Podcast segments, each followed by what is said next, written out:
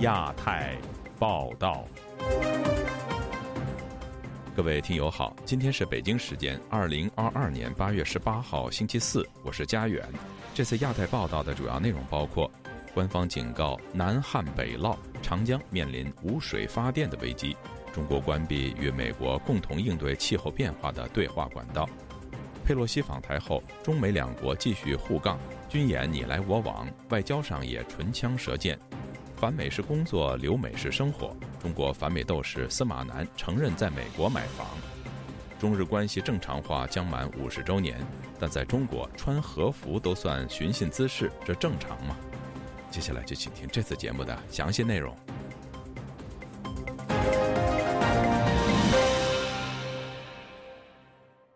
中国许多地区近日持续高温，用电负荷大增。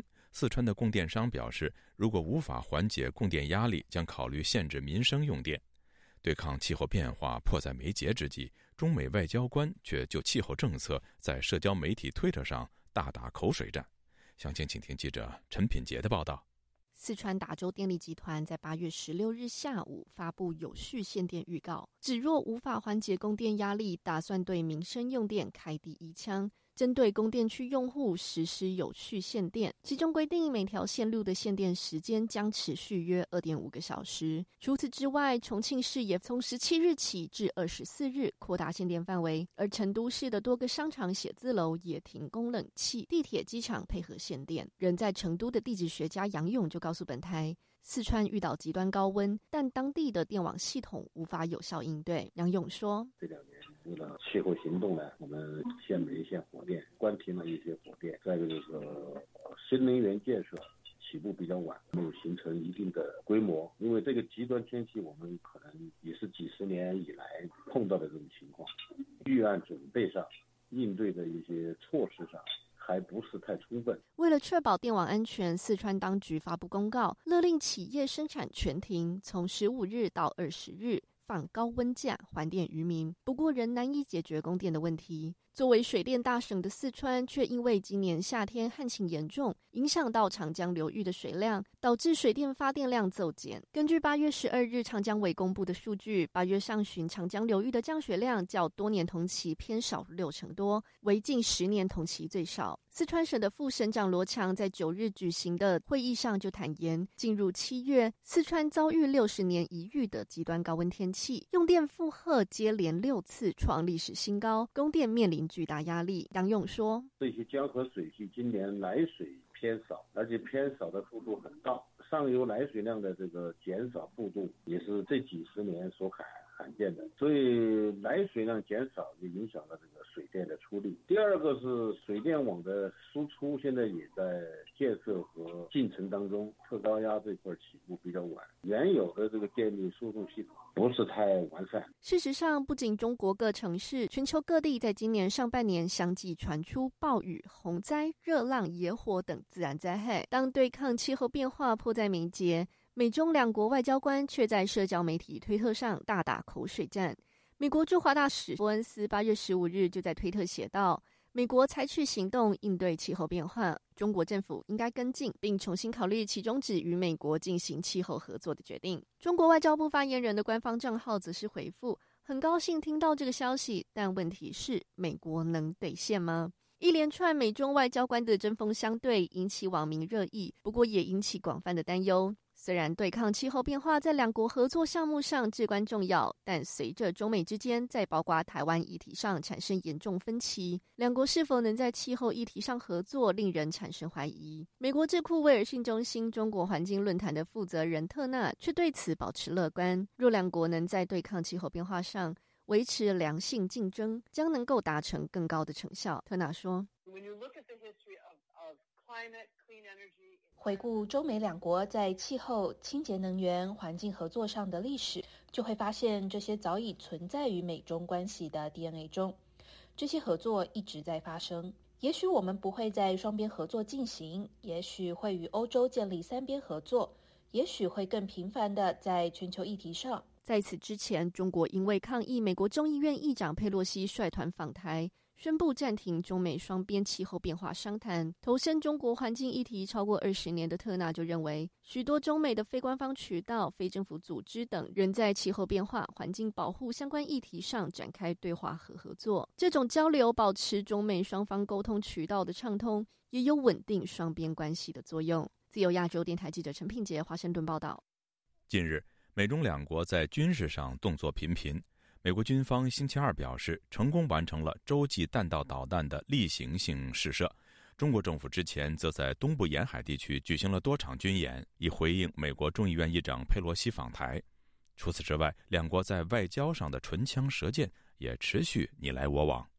详情，请听记者唐媛媛的整理报道。美军证实，八月十六日已经在加州完成“义勇兵三型”洲际弹道飞弹的例行性试射。这次试射原定于上周举行。白宫国安会发言人科比曾证实，延期是为了避免美中在台海紧张之际局势持续升温，才决定延后执行。五角大楼表示，义勇兵三型导弹试射成功，展现美国核下组的威力。美中除了军事上互秀肌肉，外交上的你来我往也持续进行中。美国国家安全委员会印太政策协调员坎贝尔十二日在记者会上谴责中国对台军演，破坏台湾海峡和平稳定。他的这番话让中国外交系统火力全开，全瞄准了他而来。中国外交部发言人汪文斌在十七日的例行记者会上说：“这次事件是美方一手策划和挑起的，前因后果一清二楚。”是非曲直一目了然，美国无端挑衅在先，中方正当维权在后。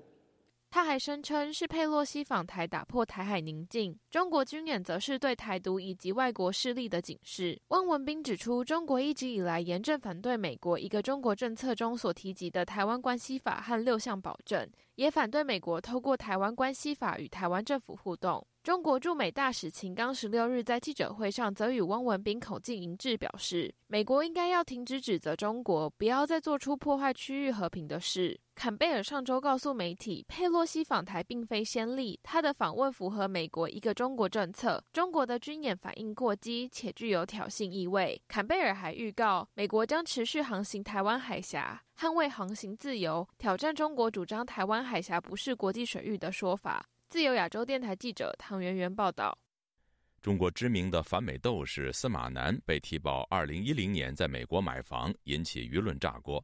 司马南在个人微博录制视频，信誓旦旦地表示家人没有绿卡，美国的房子交给别人打理，家人没住过。环球时报前总编胡锡进出声帮忙缓颊，但网民批评司马南玩双标，炉火纯青。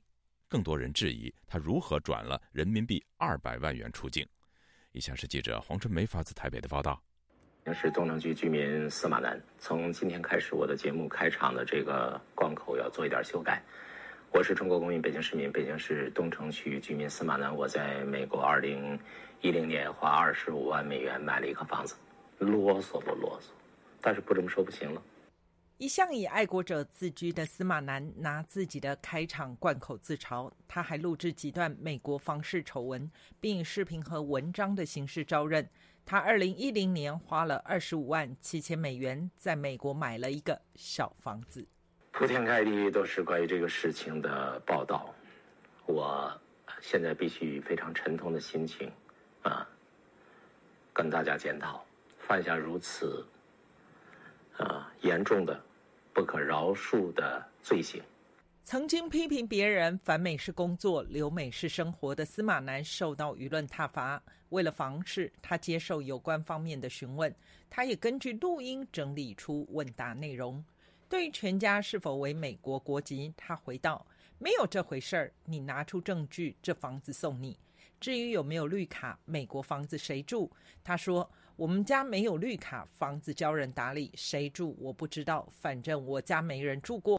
司马南美国买房在社交媒体引发热烈讨论，热门的转帖文章包括英雄见问：司马南的骨子里反美国吗？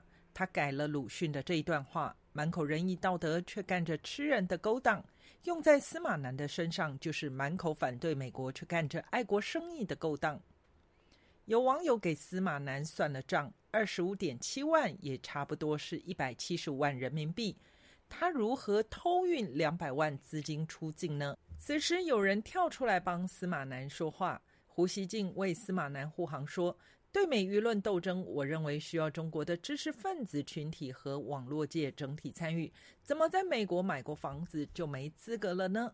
资深媒体人高瑜接受本台访问时表示：“像是胡锡进、司马南这些人等于中国的公知，但是这种公知是带着引号的，当然不属于现在一般被封杀的公知。他们这些公知主要是有话语权的，有话语权就是要为呃中共啊来来我对网民们广大的网民们要进行说教，要进行带风的反美啊。”叫嚣中，他们都是站在第一线的。特别的是，舆论也不是一面倒的批评，还有人说没罪，买了美国房子赚了美元，又美移民好得很。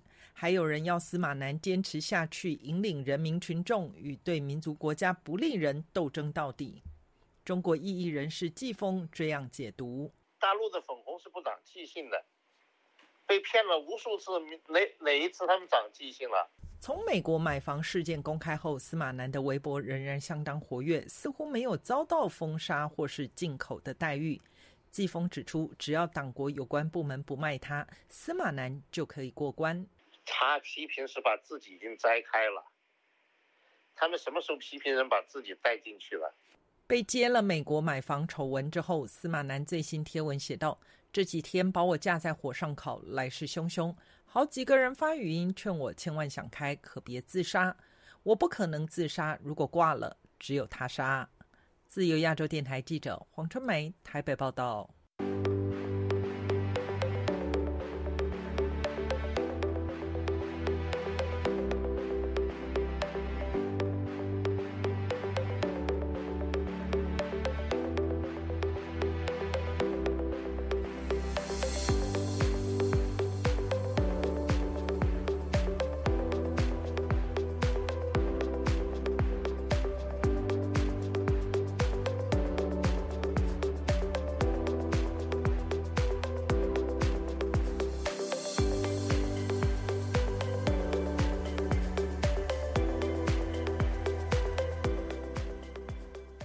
近，一名中国女子穿和服在苏州日本风情街拍照，而被警察以寻衅滋事罪强行带走，引发舆论关注，也凸显了中日关系的紧张程度。今年正值中日邦交正常化五十周年，外界也在关注未来中日关系将走向何方。请听本台记者凯迪的报道：如果你穿汉服来，我绝对不会这样说，对吧？但是你穿和服啊，作为一个中国人来说，你是中国人。这段苏州淮海街上，警察对穿和服拍照的女子大声呵斥、撕扯服装，并以寻衅滋事罪带走的视频，日前在中国网络上引发热议，甚至引起外媒关注。一名叫绝经的网友贴文质问：苏州日本风情街的事件里，寻衅滋事的为何不是那位警察？对于寻衅滋事这个口袋罪，该网友还说这是滥用职权到了肆无忌惮的地步，是真正的高级黑爱国贼。另一篇来自成影视线的贴文，则为警察的寻衅滋事加以辩护，称只要在公共场合不合适的行为，执法者当然有权利干涉。中国有中国的国情，符合国情的就是合理的，并说这涉及伦理道德等。对此，旅美人权律师滕彪对本台表示，警察的行为完全违反法律与程序。首先，警察他作为一个执法者。一切做法都要有法律依据，嗯，要考虑的是是法律，而不是什么国情啊、道德伦理啊、观念这些东西。滕彪说，一些网民认为穿和服就等于亲日，等于伤害民众感情，这是他们的狭隘极端观念，上升不到伦理道德层面，也和法律没有一毛钱关系。今年八月十五号是日本战败投降七十七周年纪念日，旅美时事评论员唐靖远告诉本台。这起女子穿和服被带走事件，实际发生在八月十号，但却在八一五这个时间点上被拿出来炒作，是官方有意为之。它其实折射出来一个中日关系的现状，就是今年是中日的关系的五十周年，对吧？那么我觉得它从种种的这个迹象来看，它至少是已经表明中日关系走到了一个转折点。唐靖远分析。目前中日关系的转折以一系列事件为标志。首先是日本前首相安倍晋三遇刺和中国从官方到民间的幸灾乐祸，这实际上反而大幅度强化了安倍路线在日本的影响力。日本走向正常化国家的进程已不可逆转，未来也必然导致与中国发生更多地缘政治冲突。唐金远还说，第二个标志是中国为转移国内矛盾视线，最近透过一系列涉及日本的事件，进一步煽动反日仇日情绪。这包括南京日本战犯排位事件、取消多地夏日祭活动以及最近的和服事件。他说，这是中共在利用历史牌来压制日本可能对华，包括对台湾政策的一些调整与转变。第三个标志，他认为是美国众议院议长佩洛西访台以及中国随后的军演。中国在演习当中把五枚导弹发射到了日本专属经济区，而这一事件对日本刺激很大。这可能导致日本下决心重新考虑其对华政策，包括对台湾的关系。美国哈德逊研究所日本研究项目副主任华特斯则认为，发射导弹到日本专属经济区是中国的一个错误，不必要的刺激了日本。而在美国看来，这却是件好事，让日本面对中国威胁觉醒了。岸田政府正在增加日本的防卫能力，这是其内阁的最优先事项。华特斯指出，在加强军事能力的同时，日本也在考虑如何在经济上不再过度依赖中国市场，而增加经济韧性。据日本多家媒体报道，日本国家安全保障局长秋叶刚男正在计划访华，并和中共中央外事工作委员会办公室主任杨洁篪会晤。有日本政府官员透露，秋叶刚男将会传达对中国在台湾周边军事活动的担忧，并呼吁北京自我克制。唐金远认为，这释放出一个信号，就是日本不想主动与中国恶化关系。谈到这次访问的性质，他说：“这和美国国务卿布林肯和杨洁篪的会晤很相似。他最主要的目的，并不是说是为了要改善双边的关系，而是更侧重于是防止双边的关系走入进一步的恶化，而必须要保持一种沟通。”今年九月二十九号是中日建交五十周年纪念日。但目前外界看不到双方改善关系的意愿与迹象。唐靖远认为，北京不会有诚意利用五十周年纪念大幅改善日中关系，这是由北京自身扩张性路线，尤其是对台湾的侵略性政策所决定。而日本方面也有媒体呼吁官方应取消相关庆祝活动，作为对中国军演的回应。唐靖远预计，日中关系在未来相当长时间内会进入一个低谷期。中国对日本在外交层面上，无论是官方或是民间，可能还会有更多态度强硬的宣誓。以上是自由亚洲电台记者凯迪华盛顿报道。在八月十五号抗战胜利纪念日当天，中国湖南株洲和长沙的十多人前往衡山纪念抗日战争阵亡将士的忠烈祠进行祭拜，并展示了“自由属于中国”六个大字。当地公安得知此事后，向部分祭拜者了解情况，但没有采取阻碍行动。以下是记者古婷的报道：抗日战争胜利七十七周年当天，湖南十多位公民前往衡山香炉峰下的南岳忠烈祠拜祭为国捐躯的抗战英烈。当地一位不愿公开姓名的人士本周三告诉自由亚洲电台，他们十三人前往忠烈祠拜祭。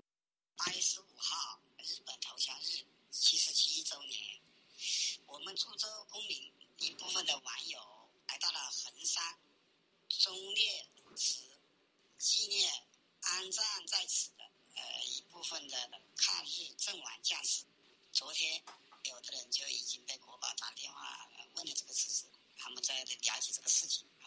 暂时目前还是没什么事了。拜祭者包括陈晓峰、郭敏、越战老兵任明等人。公开资料显示，南岳忠烈祠位于湖南省中部的衡山香炉峰下，是一九四二年中华民国国民政府为纪念抗日战争阵亡将士而建的祠庙。其建筑仿南京中山陵形式建造，是中国建筑最早、规模最大的抗日战争纪念地之一，也是目前中国大陆唯一一处纪念民国时期抗日阵亡将士的大型烈士陵园。其中一位到忠烈祠拜祭的人士向本台提供的视频中说：“今天是二零二二年八月十五号，抗战胜利七十七周年纪念日，我们株洲、长沙两地的网友特意赶过来给这些阵亡将士祭拜，告慰他们的在天之灵，给他们扫扫墓、上上香。另一段视频中，十多人站在抗日阵亡将士总神位前，集体向神位献花圈、行鞠躬礼。在拜祭礼上，一位主持人说。株洲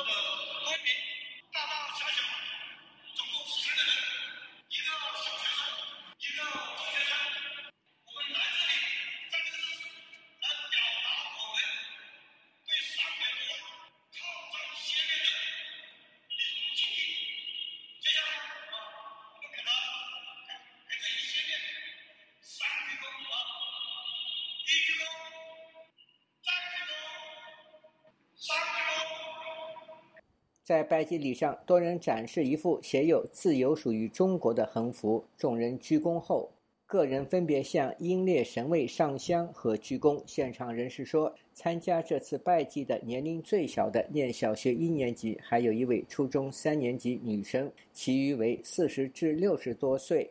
参加拜祭的一位人士周三对本台表示：“抗战胜利纪念日对中华民族是一个非常伟大的日子。中国在这场战争中，三百八十多万军人战死沙场，约两千万百姓死亡。这场战争对人类造成了巨大的灾难。”他还说：“日本参拜靖国神社是祭拜他们的战争英雄。”中国外交部曾经就此强烈谴责。而我们的忠烈祠是敬拜我们国家的英雄，但是中国人只知道日本有靖国神社，却不知道中国有忠烈祠。那我们自己的这个忠烈祠，我们祭拜的是自己的民族英雄，自己的战争英雄。但是呢，几乎没人知道，知道的人很少。记得我第一次去啊，是零九年，我什么时候才知道的？零九年是收八十块钱门票，现在呢还还涨价了，去了门票。一百二十块钱，所以民众是知道的人可能就不多，然后你要民众花一百二十块钱再去进来，那个意味就意味就大大下降。所以我们前年去的时候，真的是门可罗雀。南岳忠烈祠依山而建，寺内的所有建筑均用花岗石或汉白玉砌成，屋顶均为绿色琉璃瓦顶，内有牌坊、纪念塔、纪念堂和享堂等，总面积约一点四万平方米。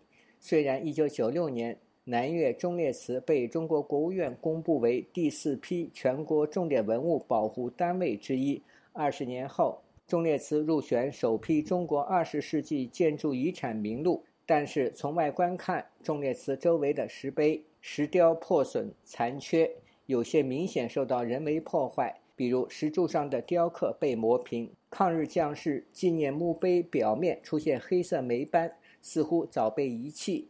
自由亚洲电台记者古婷报道。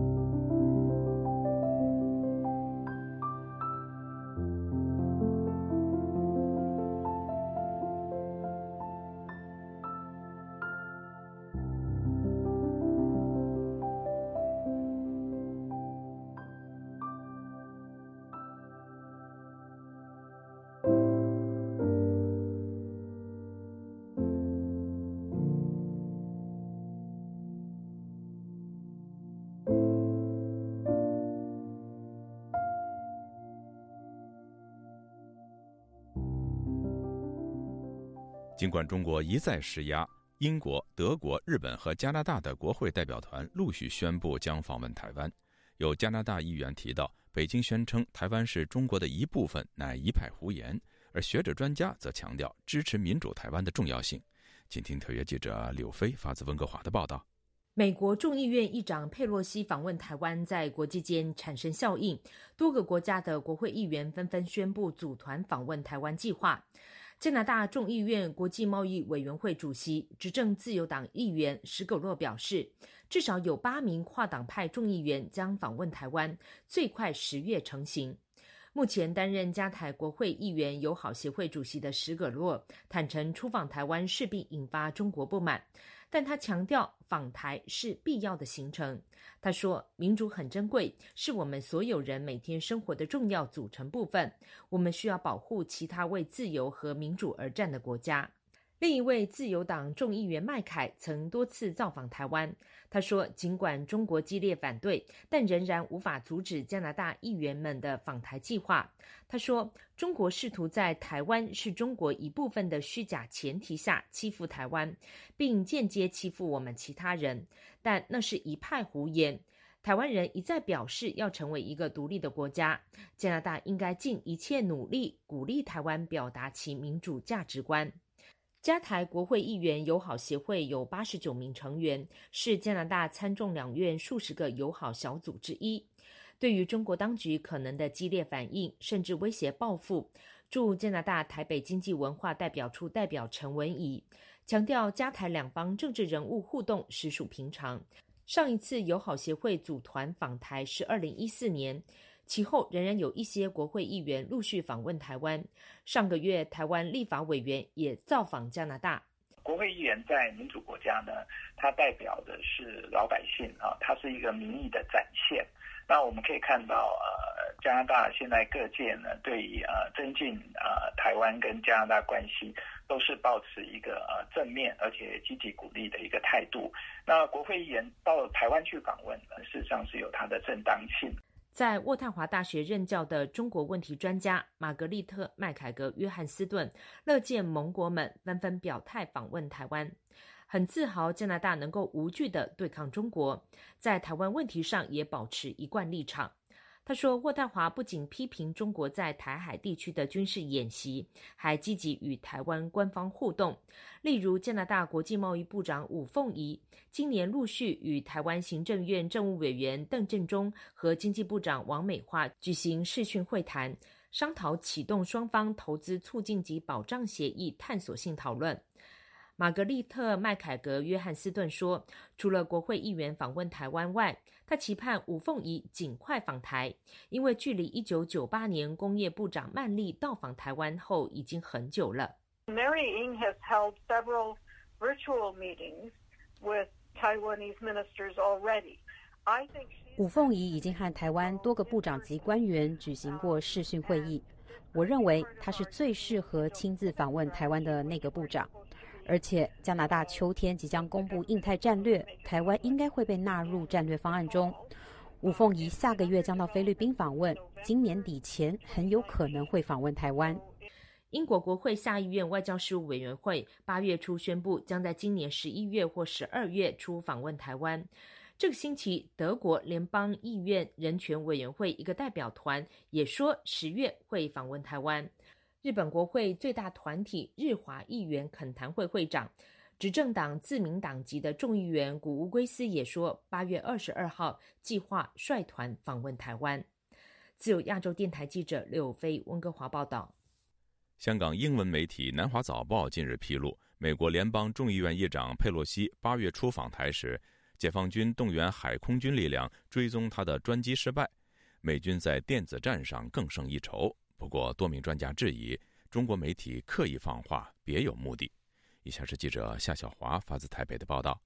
中国官媒中央电视台报道，佩洛西访团搭乘于二号自马来西亚首都吉隆坡飞往台北的专机。中国解放军海空大动员，在多个不同的据点展开全面的追踪与跟监。央视引述中方学者指出，目的就在威慑美方。不过，《南华早报》十四号报道，解放军多架战机与零五五型驱逐舰却跟丢了。《南华早报》引述不具名的消息来源透露，解放军调度电战机如歼十六等若干架。以及多艘的战舰试图锁定佩洛西的专机，但没有成功。因为美国国防部指派护卫佩洛西的美军航舰打击群，借由电子干扰，使得解放军几乎所有的电站设备都挂了。南华早报指出，根据军方的消息来源和军事专家分析，在佩洛西专机抵台之前以及他离台之后，解放军发动报复性的围台军演，美中双方在侦察与电子战展开激烈的攻防。但解放军出动海空兵力追踪佩洛西从马来西亚起飞的专机，意图震慑，却被美。美军彻底反制。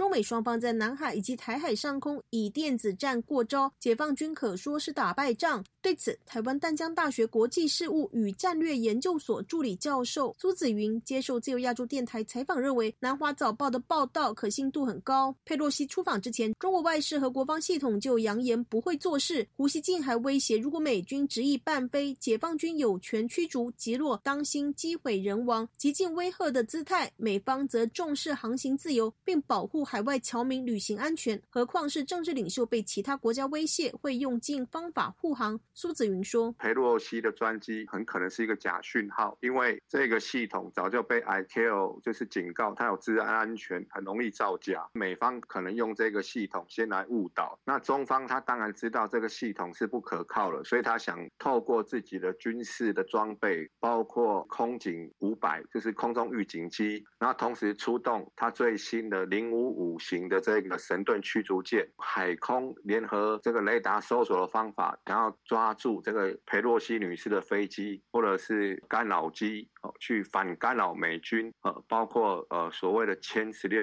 电战机。结果美方的电战系统还是比他强太多了。佩洛西抵达台湾的呃当晚，美军呃就是从冲绳基地起飞很多的电子战的飞机。那雷根号本身上面也有 ES 八电战机，所以呃，在美国海空军的护航下，美中双方可能在这个虚拟的电子战空间已经交手。那中国落败，令人不意外啦。苏子云提到，美军在电站上的硬件与软件城市开发和演算上远超过解放军。不过，美台不能因此轻敌，解放军的追赶进度还是快。苏子云说：“这一次的电子战的交锋，我个人是把它称之为是一个电战贺族。美军借由这样的方法来贺族解放军，让他理解，如果一旦真的采取军事行动的话，现代的战争，呃，在电子作战被称为续战。如果你连续战都没有办法赢过美军，那后续的战场管理、精准打击，通通是无效的。不过，外界盛传当时一度有七十万人透过航班追踪网站追踪佩洛西疑。”似搭乘的专机，何以南华早报却披露解放军追踪失败？台湾另一名军事专家陈国民则持不同的观点。觉得这个这个说法实在是有点夸张了，因为哈佩洛西的专机来台，他都有开着飞航一些情报资讯。那这些资讯呢，连哦台湾的一些航民，我们叫航空迷，都能追踪得到。我们的空军的战管、航管，当然也都追踪得到。啊，中国大陆哦怎么会释放出这种讯息？基本上来讲，这不太可能。哦，那我们再回想一个案例。啊，之前美国的航空母舰靠近台湾的时候，不是北京的大学跟南海战略情势中心 SCSPI，它都能掌握到美国航舰的动态。中国大陆雷达网，他们的情收能力也不多啊，所以我觉得它应该都是有掌握到。陈国明指出，中国电战机的数量和能量都比台湾强，连中国的运八、运九都可作为电战机。他认为，中国的所有媒体在出发布之前，他们一定会经过后端的审核。那居然这种啊不利于解放军讯会被释放出来，显见他有其他的目的。那我们想象就是说，他可能是麻痹台湾的心吧。台湾人觉得好棒棒啊，问题是我们没有那么棒啊。台湾国防安全研究院中共政军与作战概念研究所副研究员舒孝煌接受自由亚洲电台采访，则研判南华早报的这则报道有些夸张，应该是干扰解放军试图侦测 C 四零。要追踪航机则不难，航班追踪网站就可以达到。佩洛西的专机也有识别码。此外，南华早报指出的歼十六 D，事实上也不是用来对空作战。舒孝煌认为，南早报道的内容指的应该是解放军无法预测佩洛西专机的航机，以致无法在中途进行部署、进行拦截和干扰。舒孝煌说：“因为你知道南海那个中共已经发生过很多次这种干扰美国或西方军机的这种事情，那他如果要做这件事情，他可能必须要预先不是知道现在他飞在哪里，而是他预先知道他的航机怎么安排。那他可能在预先预测这个这个部分哈，大大概他没有办法做到。也许美军有一些欺敌的方式，因为后来我们也看到它的航线是绕一圈从菲律宾这样子出去嘛，这其实出乎很多人的预料之外了。”自由亚洲电台记者谢小华台北报道。中国房地产市场危机四伏，让长期依赖土地财政收入的地方政府也受到影响。为了拯救房市，中国多个地方政府发起了公务员多买房的动员令。不过，舆论界批评此举简直就是胡闹。以下是记者唐媛媛的整理报道。中国政府今日推动一系列政策，希望解决中国低迷的房地产交易市场。中央的政策在短期内尚未见到具体成效之际，地方政府也努力推出政策救市。这回把脑筋动到自己人身上，鼓励公务员多多买房。网上近来有一段视频流传，湖南常德市石南县县委领导在十六日的石门县房产交易会开幕典礼时说道：“我希望在今天的会议上，我们各位同志们。”过年了要带头购房，买了一套，买两套，买了两套，买三套，买了三套，买四套。此外，思县官方微信公众号同一天也发布了关于共创房地产业繁荣的倡议书，内容提到。广大公职人员要积极响应，带头抵制安置房违规交易，发动身边亲友以实际行动参与到购房活动中来，携手推进私线房地产市场平稳运行。官方连公务员的亲友也不放过。然而，中国的烂尾楼问题迟迟未解决，民众更不敢下场投资。据美国彭博社报道，中国有不少中产阶级因为烂尾楼问题背负数百万元房贷，却迟迟等不到交屋。烂尾楼现象使企业与民众对于投资房地产市场的态度保留。另外，烂尾楼的业主为了要维护自身权益，彼此串联断供、拒缴房贷，这可能引发对中国金融行业的冲击。相关恶性循环效应仍在发酵。中国地方政府想靠鼓励公务员买房来救市，也引发网民嘲讽。不少网民批评司县官方的倡议书根本是胡闹，还有人质疑纸上谈兵是站着说话不腰疼。中国过去两年历经疫情。冲击不只是各地房地产价格受影响，不少建商爆出经营危机，更让房地产行业成为中国经济陷入危机的地雷之一。今年七月，中国官方资讯显示，唐山等三十四个城市房价低于两年前水准，郑州等六个城市房价更跌回到五年前水准。另据中国房地产市场研究机构克尔瑞研究中心八月的最新统计，中国百大房企七月销售额年减近四成，前七个月累。计销售额年减约五成。自由亚洲电台记者唐媛媛报道。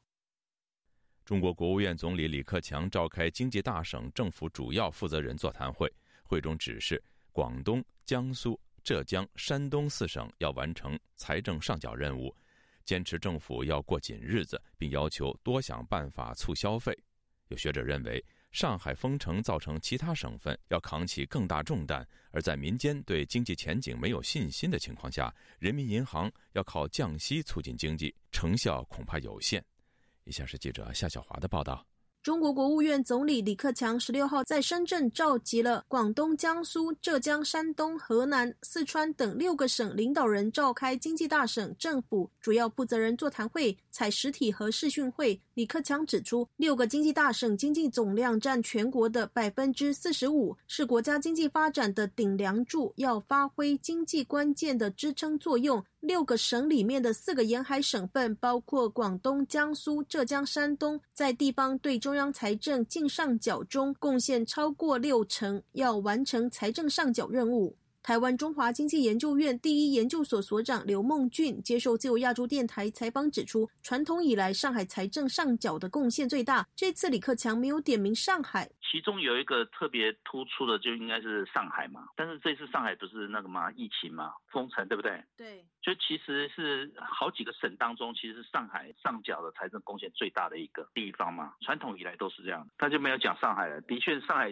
你现在逼着他，他也无能为力啊，所以干脆就不找他了。其他的地方就要扛起更大的责任、更大的负担了。刘梦俊提到，因为疫情，包括频繁做核酸，各个地方防疫支出增加，很多城市封控、管控经济活动。此时要促进经济复苏的活力，像河南、江苏、广东等人口多的省份，经济贡献大，总比找新疆、黑龙江、青海这些地方上缴有利。台湾国防安全研究院国家安全研究所副研究员林雅玲接受自由亚洲电台采访，也指出，今年上半年中国它三十一个省份城市里面，全部都是财政赤字的，包括中央现在也是面临财政赤字的情况。可是问题是，它现在一方面是它需要去做投资。因为现在整个中国的经济状况其实是很糟，完全是没有内需的这种情况。那民众其实是不消费的这种情况之下，他其实现在能够靠投资去拉动整个经济的成长。中央它本身它又要控制整个中央的财政赤字率不能太高，他们原本今年定的目标大概是百分之二点八左右。包括他其实在今年的时候，他有要求呃中国人民银行他要上缴那个钱给那个中央。中国第一财经网报道，中国财政部的数据显示。二零二二年，中央对地方转移支付预计将近九点八万亿元，规模为历年最大。从增幅来看，增加百分之十八，增幅为近年最高。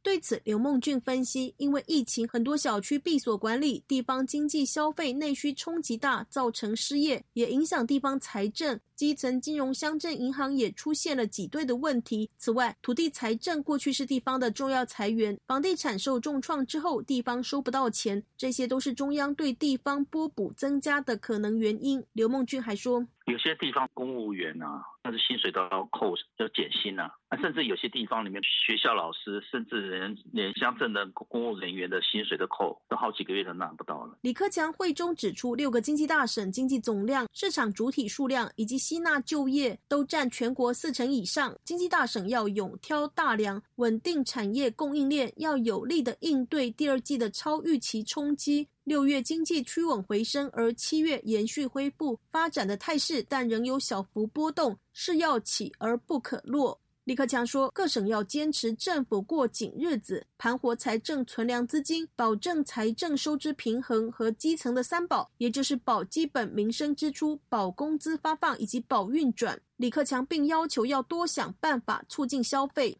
此外，中国经济七月表现不佳，中国人民银行也就是央行十五号就调降了中期的借贷便利等两项的关键利率，希望能够借以支撑疲软的经济增长。刘梦俊指出，有时也不能降得太猛。你动不动就是因为疫情做风控，企业里面的话就觉得经营上的不稳定因素还蛮高的。有些地方像上海啊，受疫情影响比较大的地方，甚至连的外资都是有在撤离，造成一个最大的一个问题，应该对对老百姓而言的话，就是就业不稳定，又会对于内需那些活动嘛，就会造成影响。刘梦俊说，李克强说要促进消费，困难度高，即便是降息。要求商业银行挑起责任，推动客户投资有一定的难度。你会有增加消费，往往是在于你工作不稳定嘛。未来收入确保无虞的时候，你才会促进消费。整个人口老化的情况的时候，这种消费会更加保守。林雅玲则分析，央行降息的目的是要降低社会融资成本，提供市场上的资金流动。中国它在七月的时候，就是它的整个信贷的增速下滑的，而且它不管是企业或者是民众，他们其实他们的借贷、信贷都是在下滑。另一个反而是他们的存款也都在增加了，所以就表示说，其实现在在整个中国的社会上，不管是企业或民众，其实都没有想要去借钱。那对于企业来讲，就是企业间不借钱，就是表示他是不想，他没有那个去做长期长，不管是长期或短期投资的这个打算。那表示他其实对于整个经济前景看，其实看起来是不乐观的。自由亚洲电台记者谢小华台北报道。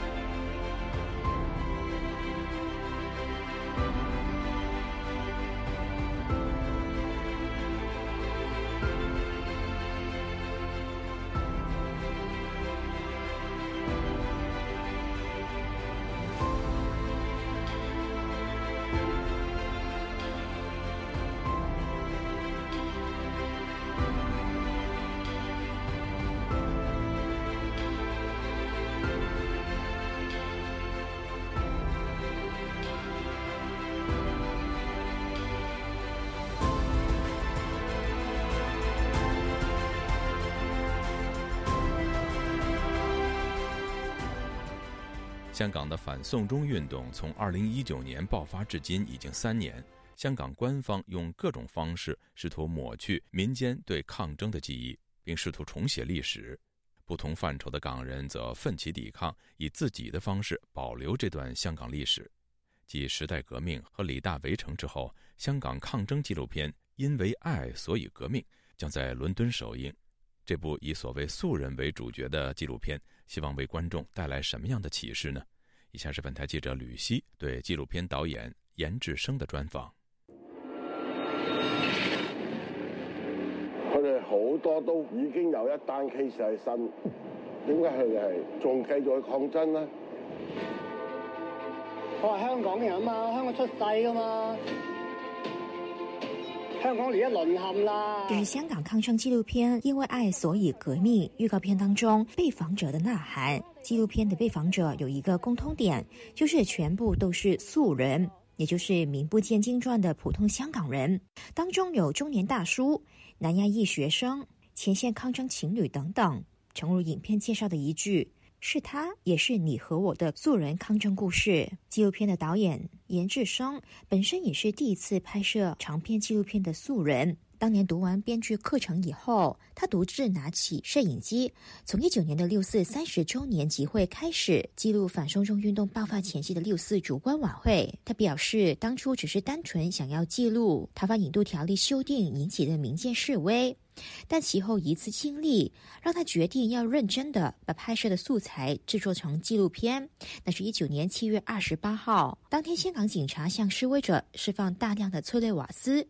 正在拍摄的他被浓烟淹没，几乎失去了行动能力。在这关键的时刻，有一只手拉着他的衣服往后抓，将我拉入个遮阵嗰度，一二一二咁将我掩护，期间就一路帮我洗牙。前线抗争者把我拉进伞阵，喊着一二一二，给我掩护，并帮我洗眼，让我可以完成当天之后的拍摄。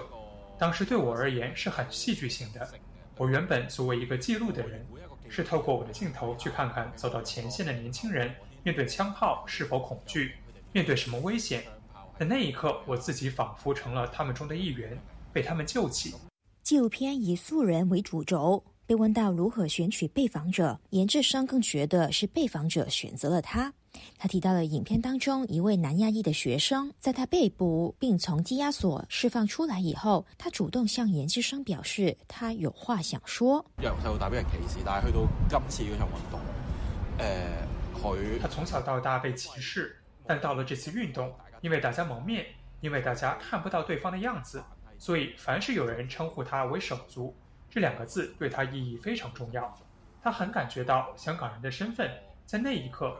他真真正正觉得我就是香港人。一九年的香港反送中运动吸取了过去的教训，在运动初期已经发展出不切割的原则。无数香港人默默在各自的岗位付出，发挥兄弟爬山、各自努力的精神，成为没有面孔的抗争者。也只剩希望外界在关注深陷牢狱的政治人物之余，也不要忘记镁光灯照不到的素人。我自己都係一个素人，係我都係冇人識。我自己也是一个素人，没有人认识我。幕后的他们，受访的他们，再加上我，全部都是素人。我会看到，直到当下，所有的政治检控其实没有停过。有很多人当时付出了，现在正默默承担不该如此的后果。这些素人是镁光灯照不到的人，所以我更希望把他们的声音、他们的故事带出来。随香港政治风险越来越高，研究生在去年十一月带着所有的硬盘到了英国，完成纪录片的后置工作，并决定留在英国申请政治庇护。目前，这部纪录片已相继被带到瑞士的纪录片影展以及澳大利亚的香港电影节，并将在本月二十号在英国伦敦举行首映。严志生表示，他以孙中山名言“因为爱，所以革命”为纪录片命名，是希望观众从纪录片感受不同层面的爱。男女之间情侣为另外一半而牺牲嘅嗰种爱，男女之间为另一半牺牲的爱，也有对这个土地、这个城市的爱。也有长者、成年人对年轻人的爱，也有对素未谋面香港人牺牲的爱。我经常说，对我而言最真挚、我最珍视的，就是这些东西。他希望海外港人在观影过后可以继续记住这场运动，并让在运动期间不能置身香港的海外港人和亲身经历这场运动的港人连接在一起。自由亚洲电台记者吕希，英国伦敦报道。二零二零年，香港制定国安法后，出现了自一九九七年以来最大规模的移民潮。香港政府公布的数据显示，今年上半年已经有超过十一万人移出香港。英国和台湾是港人热门的移民地点。有移英港人形容，他们以逃难的心态离开，而选择移居台湾的港人表示，失去自由的香港比有战火风险的台湾更恐怖。请听记者陈子飞的报道。香港政府每半年一次更新居港人口数字。八月公布的数字显示，香港总人口为七百二十九万人，比去年的七百四十一万人减小了十二万人。正移出的人口超过十一万人。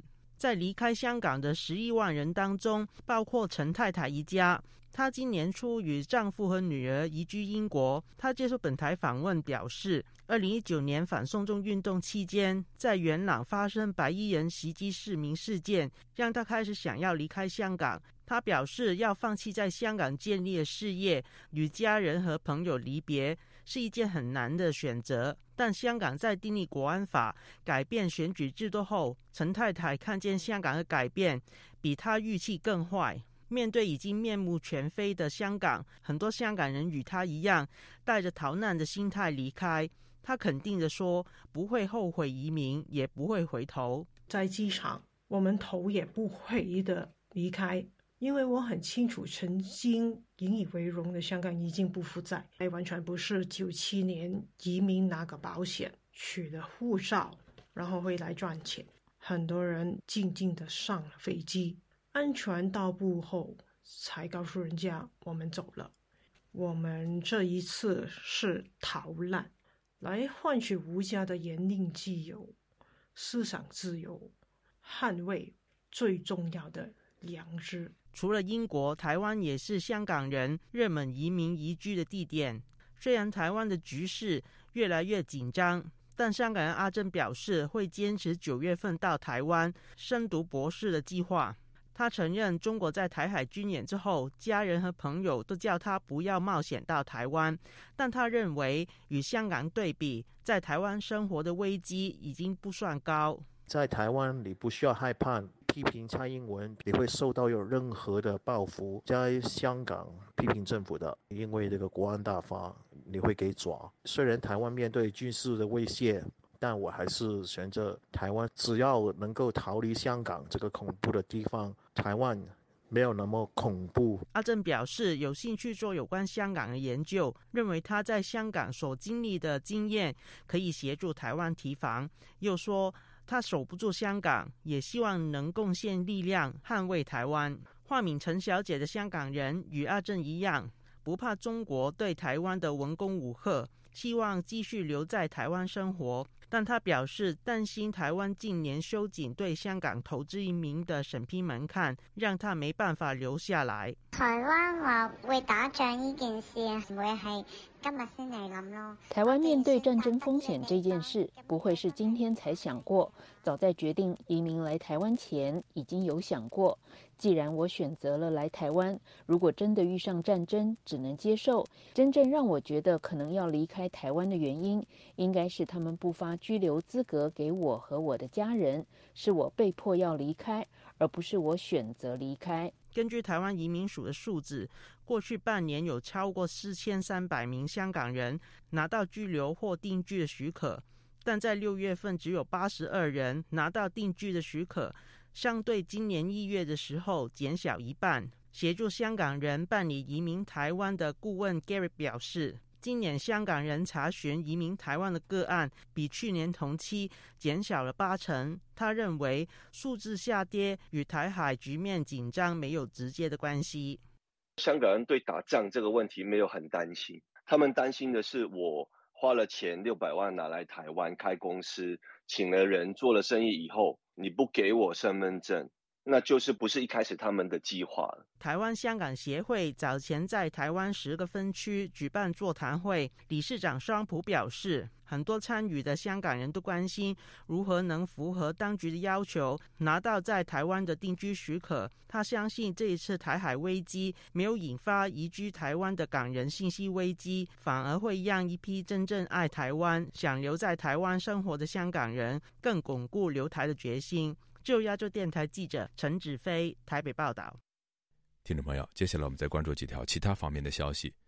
据日本共同社十七号报道，日中两国政府正在协调日本国家安全保障局局长秋叶刚男近期访华，与负责外交事务的中共中央政治局委员杨洁篪举行会谈的事宜。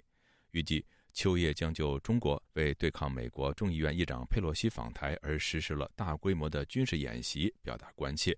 并再次强调台海和平稳定的重要性。另外，日本外务大臣林方正十七号与菲律宾外交部长马纳罗举行电话会谈，就台湾、东海以及南海形势交换意见，并确认继续进行合作。据日本媒体日经亚洲十七号引述知情人士的话指出，美国的苹果公司供应商正在针对首度在越南生产 Apple Watch 智能手表以及 MacBook 笔记本电脑进行洽谈。报道说，红海集团旗下的富士康和中国代工大厂立讯精密已经开始在越南北部试产 Apple Watch 以及 MacBook。据路透社报道，苹果近来把部分 iPhone 生产线从中国转往其他市场，例如印度今年开始生产 iPhone 十三手机，并计划组装 iPad 平板电脑。美国众议院议长佩洛西月初访台，北京停止进口若干台湾商品。但禁令未触及电子产品。美国的媒体指出，中国在半导体领域需要台湾和台积电大于台湾需要中国的程度。